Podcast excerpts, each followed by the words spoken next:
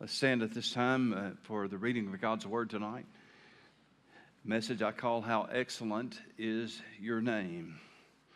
And here it is Psalm 8 and 1.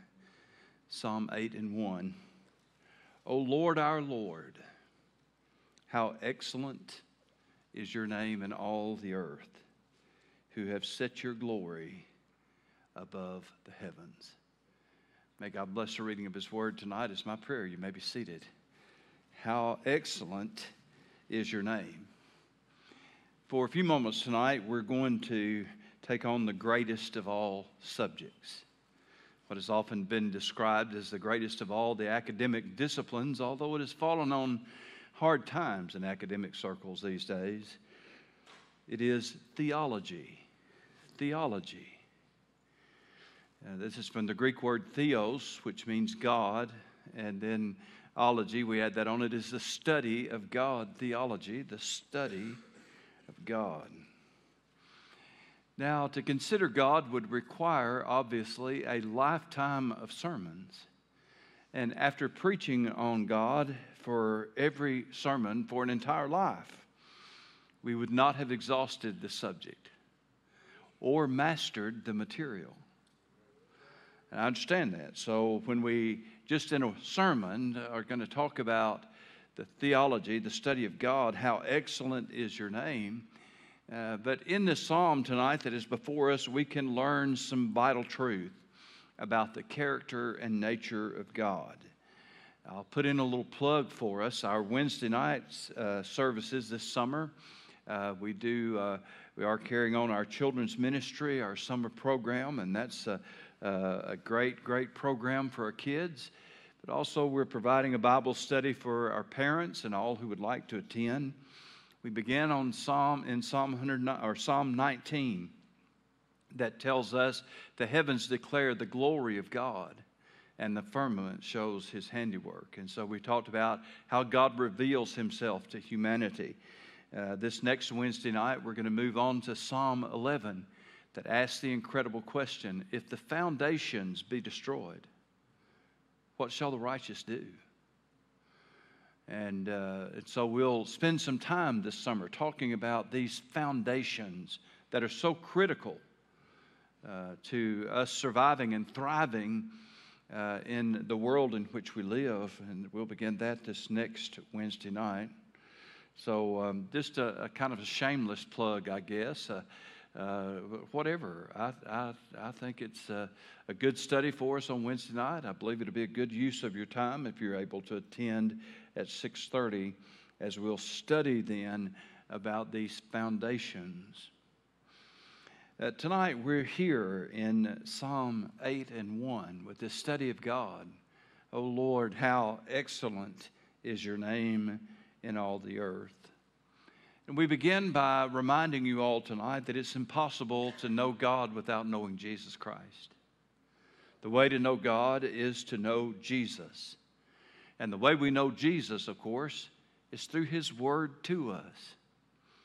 You see, Jesus is so indelibly connected, intertwined with the Word that He gave to us, the message that He declared to us, the truth that God has revealed to us through Him, he is so intertwined with that that when John introduces us to him in John chapter 1, he is called the Word. In the beginning was the Word, and the Word was with God, and the Word was God. So there's no way for us to know God or to discover God outside of the revelation He has given to us. And of course, that revelation is all wrapped up in His Son, Jesus Christ. Paul addressed this in his famous sermon on Mars Hill when he stood there before that pagan audience of, of uh, intellectual giants and he confronted their idolatry. He challenged them right off the bat You are in all things too superstitious. oh, the people at Athens, their problem was not that they had, didn't have enough religion, they had way too much. And that's true of a lot of people. Uh, because you see, you can have a whole lot of religion without having a relationship with the living God. And that's exactly what he told them. You've got all of these idols, but you ought to know better, he said.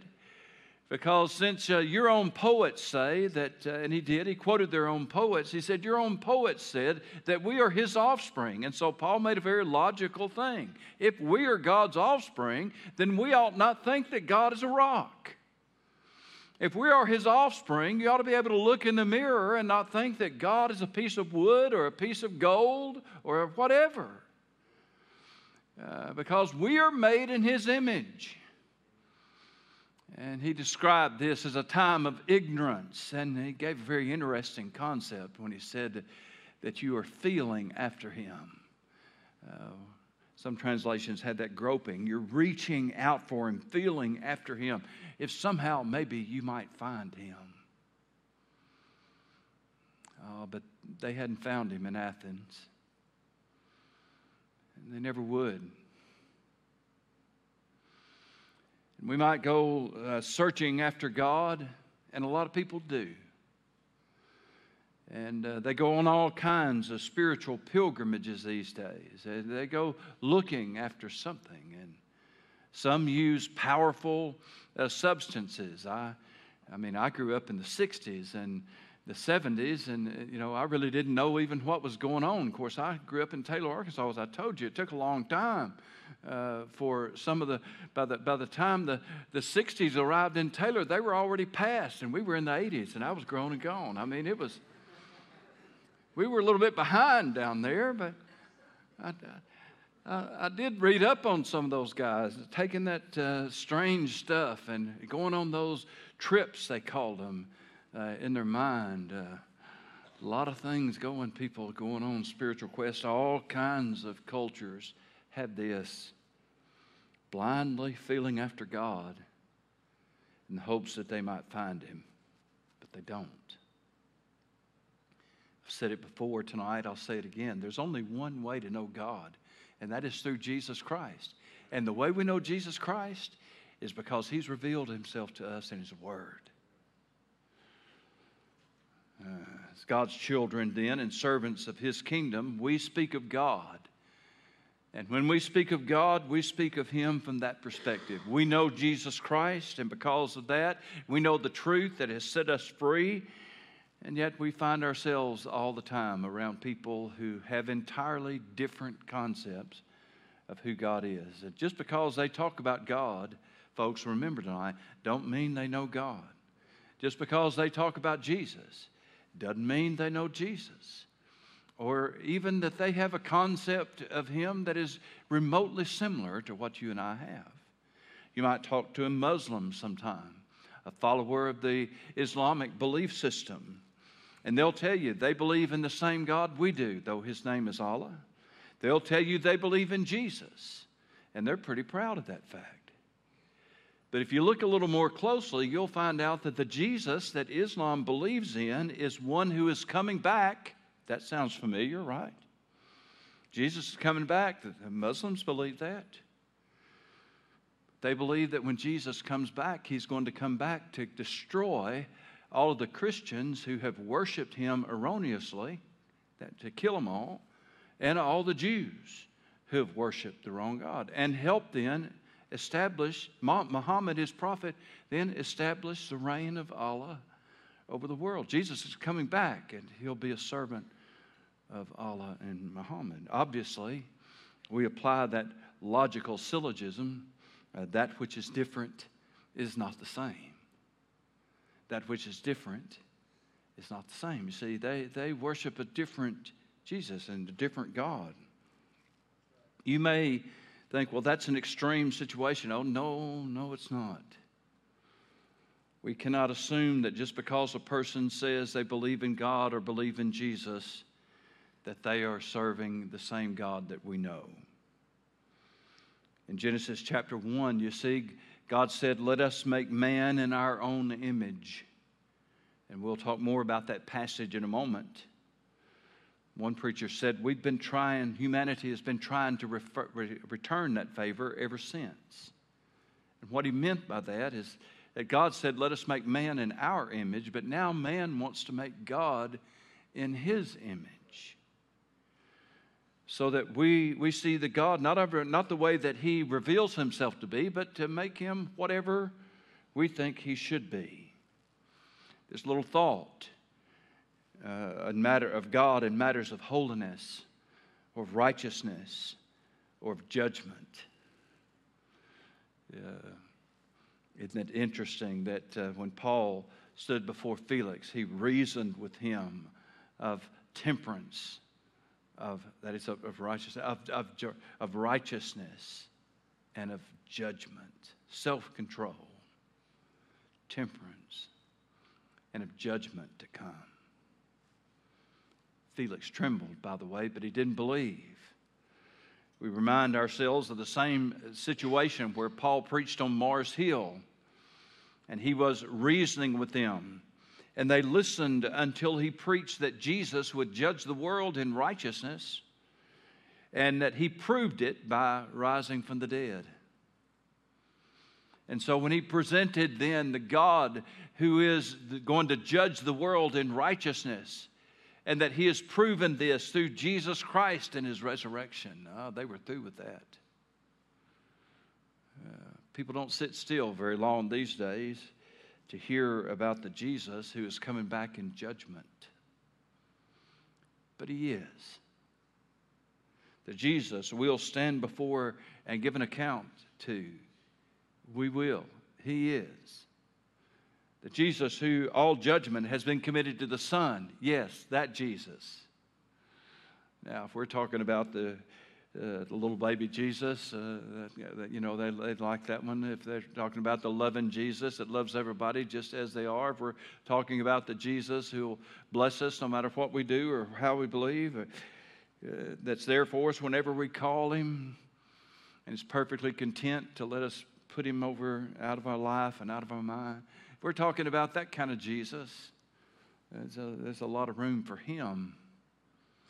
Although in American culture, even I would say any notion of Jesus is rapidly falling on hard times. But for ourselves tonight, for our children, for our friends and neighbors, we need to be able to clearly articulate who the true God is and we don't need to be able to have to take them all the way from Genesis to Revelation in order to do that because we've got a great psalm right here before us Psalm 8 and 1. One verse, actually two. And in these couple of verses, uh, we have some incredible truth about the real nature of God that we can use to share with anybody. It reminds us uh, also of ourselves, it thrills our own soul. We can say, like the hymn writer, all that thrills my soul is Jesus. Tell me the old, old story of Jesus and his love. So, for our own benefit, and also then for others that we might be able to share this truth with. Maybe you don't have time to get much in, but you can get in Psalm 8, 1 and 2, and just reading it to them, or committing it to memory and sharing it you never know what God will do with it. Right up front, then, God reveals himself as self existing. We are dealing with the self existing God. And that's in the first two words, Psalm 81, O Lord, O Lord.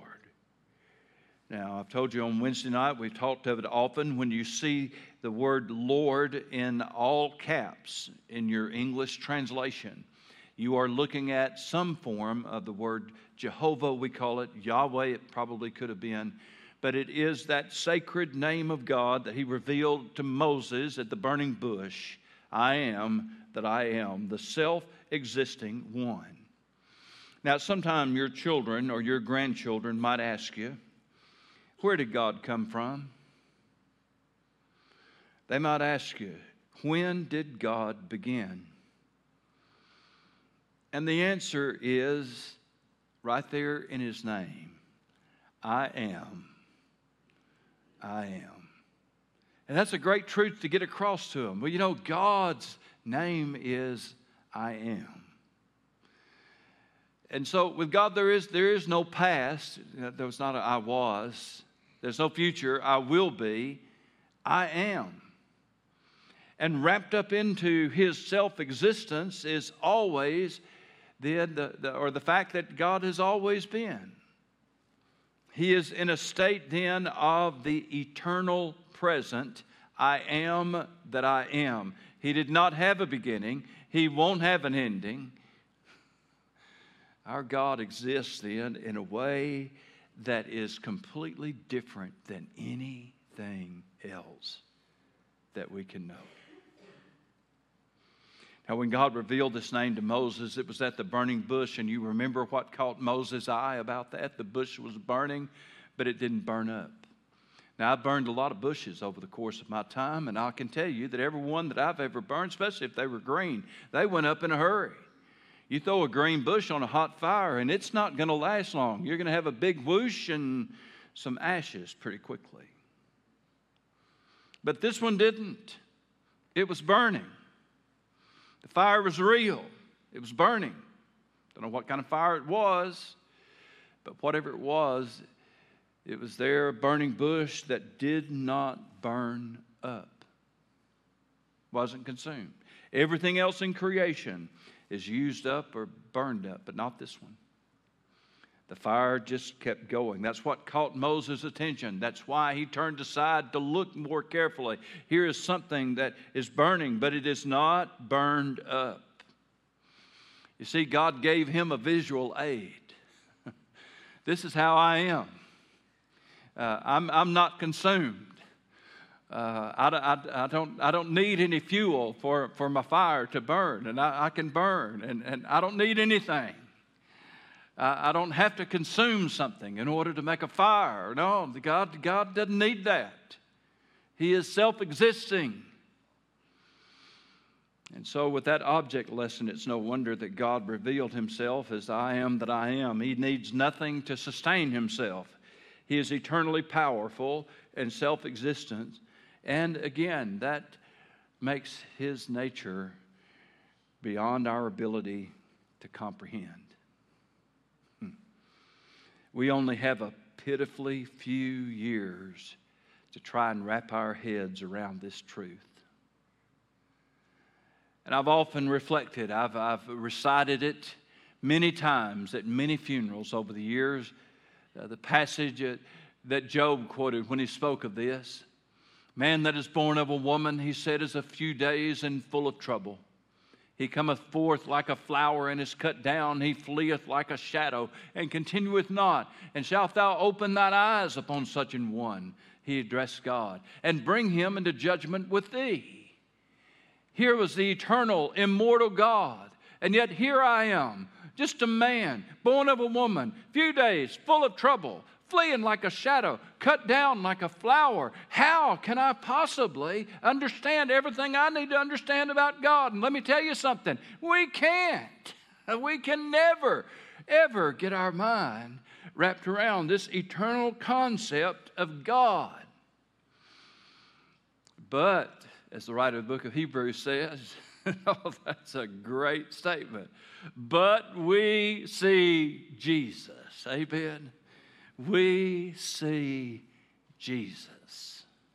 Made a little lower than the angels for the suffering of death, crowned with glory and honor, that he, by the grace of God, should taste death for every man. But we see Jesus.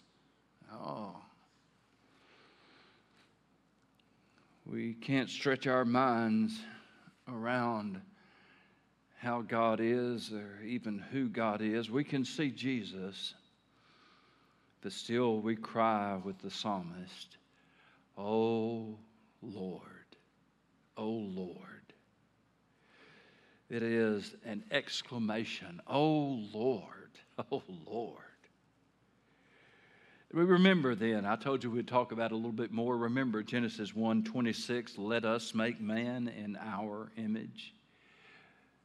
Well, Brother Rich, I thought God was only one God. Yes, that's correct then who was he talking to when he said, Let us make man in our image? Well, of course, we know the truth of that. We know that God is one God and that he exists in three distinct persons, yet with only one personality. It is God the Father, God the Son, God the Holy Spirit. Three distinct persons, yet one personality God, Father, Son, and Holy Spirit. And these three are one. As if it wasn't already challenging enough for us to understand, to understand.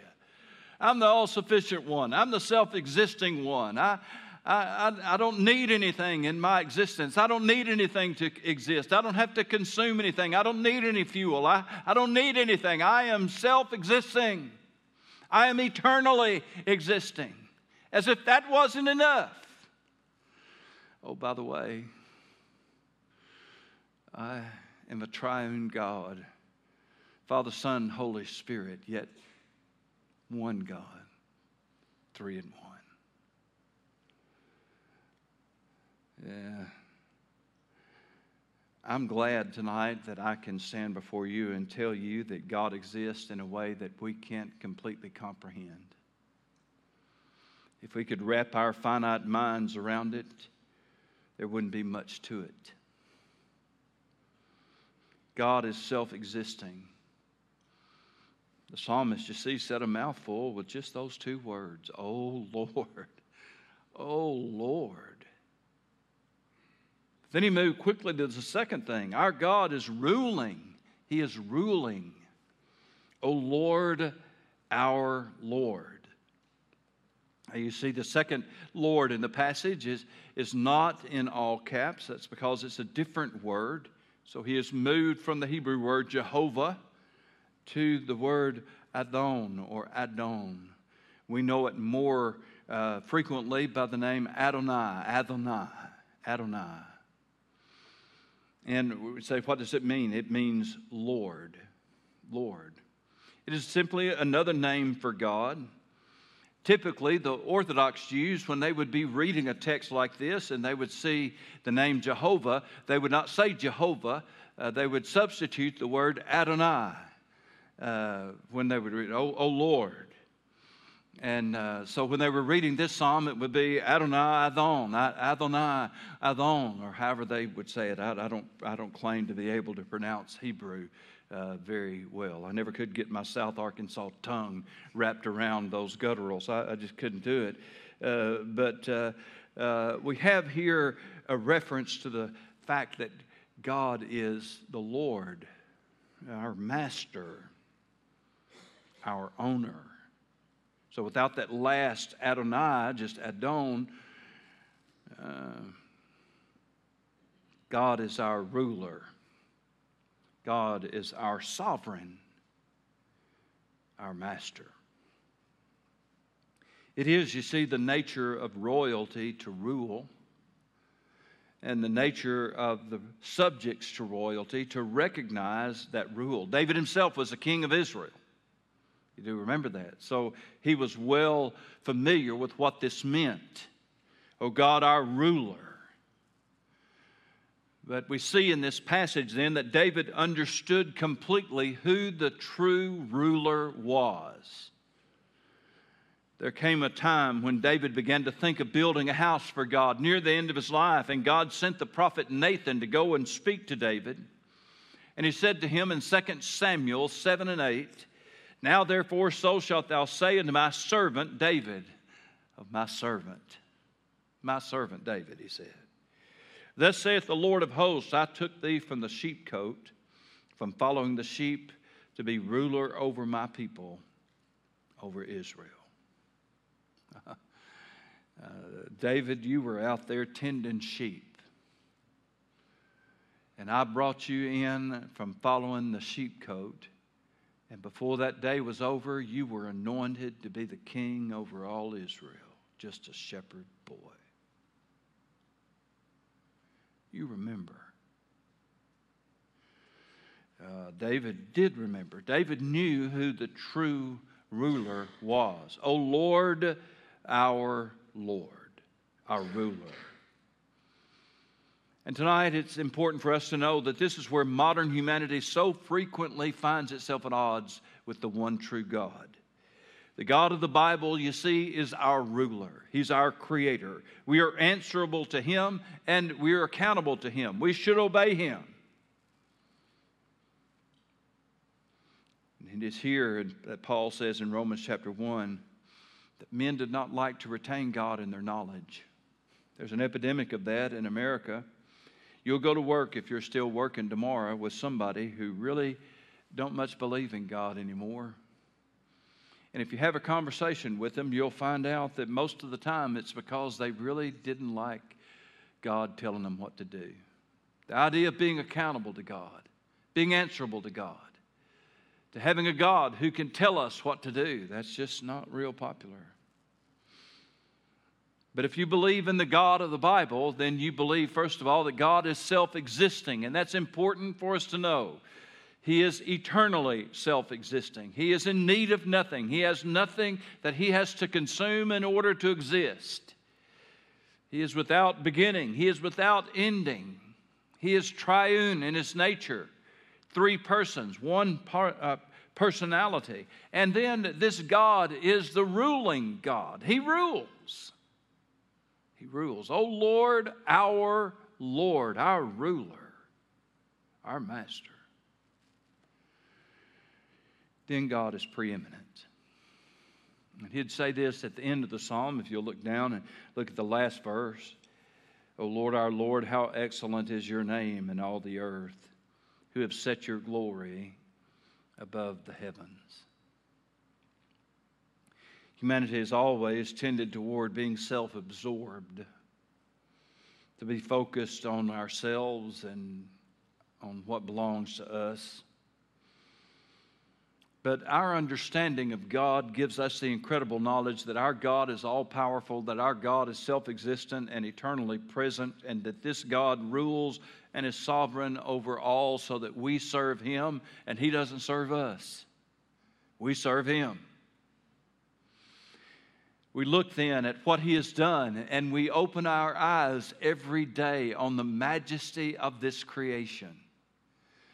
Oh my, God has created a beautiful world for us. And we're still discovering more and more.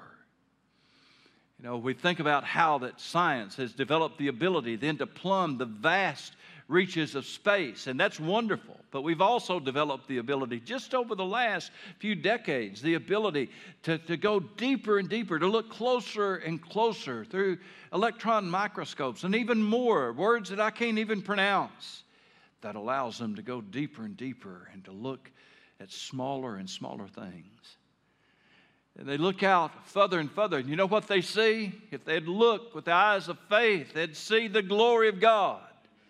When we look smaller and smaller, you know what we see? Uh, we see the glory of God. The same God that created those massive stars and galaxies also created those incredibly complex one cell organisms that we've just now developed the ability to look at. Uh, the more we look, the more we see the glory of God. When we think about this earth and its majesty, you and I think biblically. We see the earth and its majesty, and we think about the majesty of God. That's what the psalmist was saying. Oh Lord, oh our Lord, how excellent is your name in all the earth. You have set your glory above all the heavens. So the earth and the heavens were both showing the, the majesty, the majestic, the excellent nature of God. Today, so many are giving themselves and willing to disrupt everything, basically, to save this beautiful, glorious planet Earth. In a way, we understand it, it is beautiful. But it doesn't matter how beautiful it is, this world is under the judgment of God. In the Bible, because this world has uh, suffered the curse of sin, the Bible tells us without question, Simon Peter told us very plainly, that this earth and everything in it and on it is going to be burned up. The earth and all its works will be burned up. It's headed for judgment. We can't save it. But we almost understand why that people would do that. And we don't really have to puzzle about it.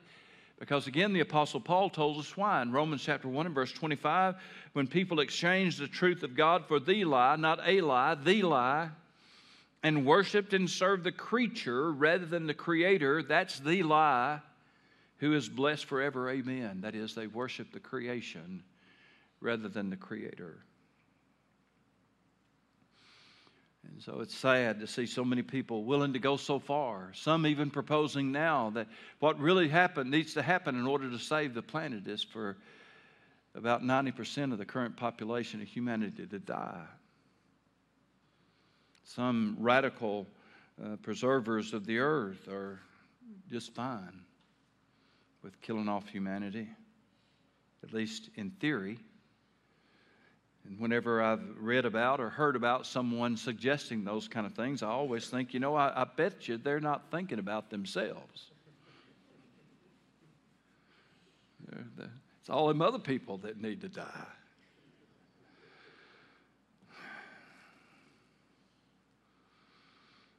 They exchange the truth of God for the lie. They do not like to retain God in their knowledge, and they worship the creature, the creation, rather than the Creator. Yet we understand God. We understand that God is preeminent above all, that His name is set above everything. And somehow, those who are so devoted these days to saving the planet, planet and, and who worship then the creation rather than the creator for some somehow they don't really seem to notice the irony of having to save their god. I mean if you're worshiping the planet and you're you got to save the planet it's kind of ironic. You see we worship the god that is the other way around. He's saving us amen? I mean that's that's the way that works. God's name is excellent or majestic, his name. Names can be sullied, sullied. Names can become inglorious and even infamous. How would you like to have the last name of Bundy? No doubt some do. How would you like to have the last name of Hitler? No doubt some do. Nothing sullies the name of our God. Nothing. How excellent is thy name, and his glory is above all. Too many people only use the name of God as part of a curse word. And every time I hear somebody do that, I naturally assume that I'm dealing with a person who doesn't know God because if they'd ever read Psalm 8, they wouldn't be cursing God and using the name of God in such a way. And if you're a Christian tonight and you struggle, you developed a bad habit, an awful habit of using God's name as a curse word, I've got one word for you tonight stop. Stop. Stop. My mama used to talk about washing my mouth out with soap. Not because I said God's name in vain, just some of the other things I said. So if you're having trouble using God's name and you claim to be a Christian, put your bar of soap in your pocket. And then wrap it up in Psalm 8 and 1. How excellent is thy name above the earth. And every time you say it, read that passage. Wash your mouth out with soap. Maybe use ivory soap. I don't think ivory would hurt you any. You say, well, Brother Rich, you're kidding, aren't you? Only slightly. Only slightly. If you're using the name of God as a curse word and you're a Christian, you need to stop. Because we have the excellent and glorious name, the name that is above all names. So God is self existing, the psalmist tells us. God is ruling. God is preeminent. Excellent is his name above all on all the earth, more glorious than all of the heavens. God is self existing, ruling, preeminent. And then lastly, God is worthy of praise. Psalm 8 and 2. Out of the mouth of babes and nursing infants, you have ordained strength because of your enemies, that you may silence the enemy and the avenger. This psalm was quoted by our Lord Jesus Christ. And he quoted it in Matthew 21 and 16. And he said unto them, Hearest thou what these say? This was when uh, the Pharisees were coming to him and talking about the little children who had praised him.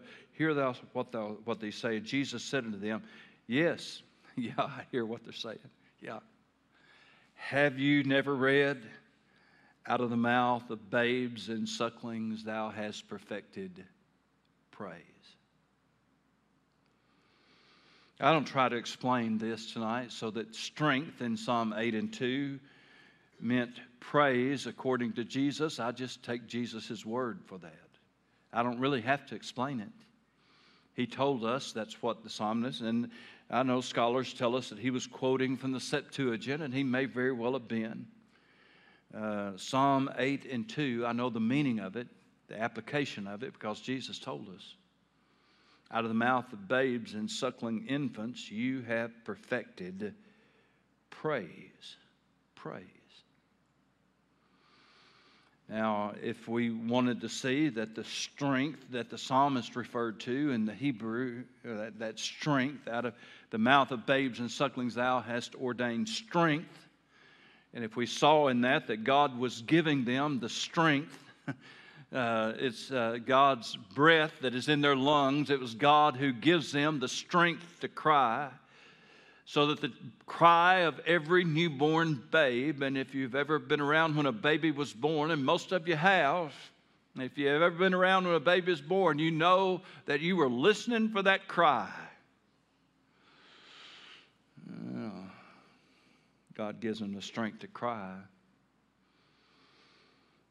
Babies and nursing infants, though, covers the realm of the progression of childhood expression. Um, babies speak gibberish. I don't know what else to call it. You know what I'm talking about. Babies speak gibberish. Sometimes we learn to speak their language. You know, it's kind of funny how they start saying this stuff, and then first thing you know, we're all saying it. it's, it's odd how that goes. And, and, and the other thing, especially those nursing infants, what do they do? They cry loud, loud whether crying or cooing, we'll put it that way. The voice of every infant, according to our Lord Jesus Christ, is a testament to the fact that God has given that child the strength to cry. There's a baby that's come in the world. God has given it strength, and therefore their cry, according to Jesus, is saying, Praise the Lord. Praise the Lord. God speaks perfect baby. I like that. Out of the mouth of babes and sucklings, you have perfected praise. God gave him a voice, God gave him the ability to use it. Every bit of it says, Praise the Lord. Our God is worthy of praise. By the way, we don't have to look any further than Psalm 8 and 2 to know why that abortion is such uh, a, a, subject that is so feverishly uh, protected, so fought for in our culture. While the devil delights in it. All you have to look at it Psalm 8 and 2. Out of the mouth of babes and nursing infants, you have ordained praise. I've told you this before, but I can't help but tell you tonight again that every time I hear a baby crying in this church, I smile. Say, doesn't it bother you, Brother Rich? Not a bit. Because that baby, according to the Word of God, is saying, Praise the Lord. And I can praise right along with them. I can praise right now that we're a church that has babies. Lots of churches don't. I, I, can pray. I can praise the Lord that mom and daddy's bringing that baby to church. Lots of mom and daddies don't. And if they're in here and they're crying and cutting loose, hey, I'm just going to get a little louder and go right on about my business. They're not going to slow me down a bit. I just smile, praise the Lord. Praise the Lord. If y'all could take a cue from them, say amen a little louder every now and then. That'd be all right. I wanted to be amen. Thank you, Brother WC. Out of the mouth of uh, babes and sucklings, thou hast perfected praise. Jesus once talked about the rocks that would cry out in praise. The rocks. Not sure how that would have happened. But I know one thing if babies can praise the Lord, and if rocks can praise the Lord, and if the trees can praise the Lord, that's in the Bible too. And if the birds can praise the Lord, that's in the Bible too. How much more can you and I praise the Lord who know Him? Our God is praiseworthy, He is worthy to be praised. So we lift up our voices and praise Him. In a world full of those who curse God, I want to be one of those that says, Praise the Lord. You do too. And so, here in this psalm, and just a few words that it gives to us, are some great expressions of who God is, the real God, and something that we can share and hide in our own heart then and share with others. Because our God is, is self existing, our God is ruling, uh, our God is above all, He is exalted, He is excellent in all the earth, and He is praiseworthy worthy of praise. Let's stand together at this time.